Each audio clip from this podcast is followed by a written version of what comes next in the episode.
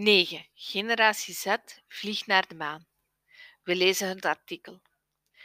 Binnenkort groepsreizen naar Mars. Het Amerikaanse ruimtevaartbedrijf SpaceX heeft een nieuw ruimtetuig ontwikkeld.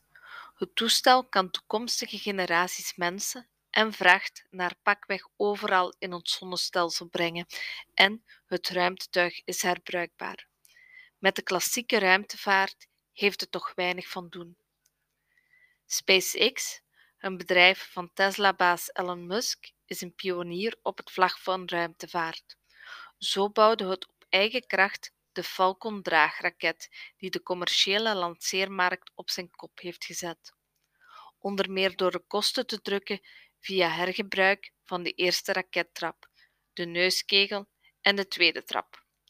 Musk stelde ook al kolonisering van Mars in het vooruitzicht. Een mogelijkheid daartoe is een ruimtetuig met de originele naam Starship. Het ruimtetuig kan niet zelf de ruimte ingaan en heeft daarvoor een enorme eerste trap nodig, die de naam Super Heavy kreeg. Naargelang de aard van de missie is het aantal Raptor-motoren van het gevaarte aan te passen. Minimaal zijn er 24 nodig en eventueel kan dit momenteel uitgebreid worden tot 37 stuks. De motoren kunnen nu ook op methaan draaien, een nieuwigheid. Net zoals de Super Heavy is Starship herbruikbaar.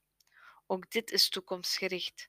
Starship zal tot 100, jawel, 100 mensen naar de maan, Mars of andere bestemmingen kunnen brengen en terugbrengen. Ook vrachtvervoer is mogelijk, want de bouw van een verblijfplaats op de maan of Mars al wat dichterbij brengt. SpaceX maakt zich sterk al over enkele jaren mensen naar de rode planeet te kunnen brengen, terwijl het Amerikaanse ruimtevaartbureau NASA pas ten vroegste in de jaren 2030 een bemande missie naar Mars voor mogelijk acht.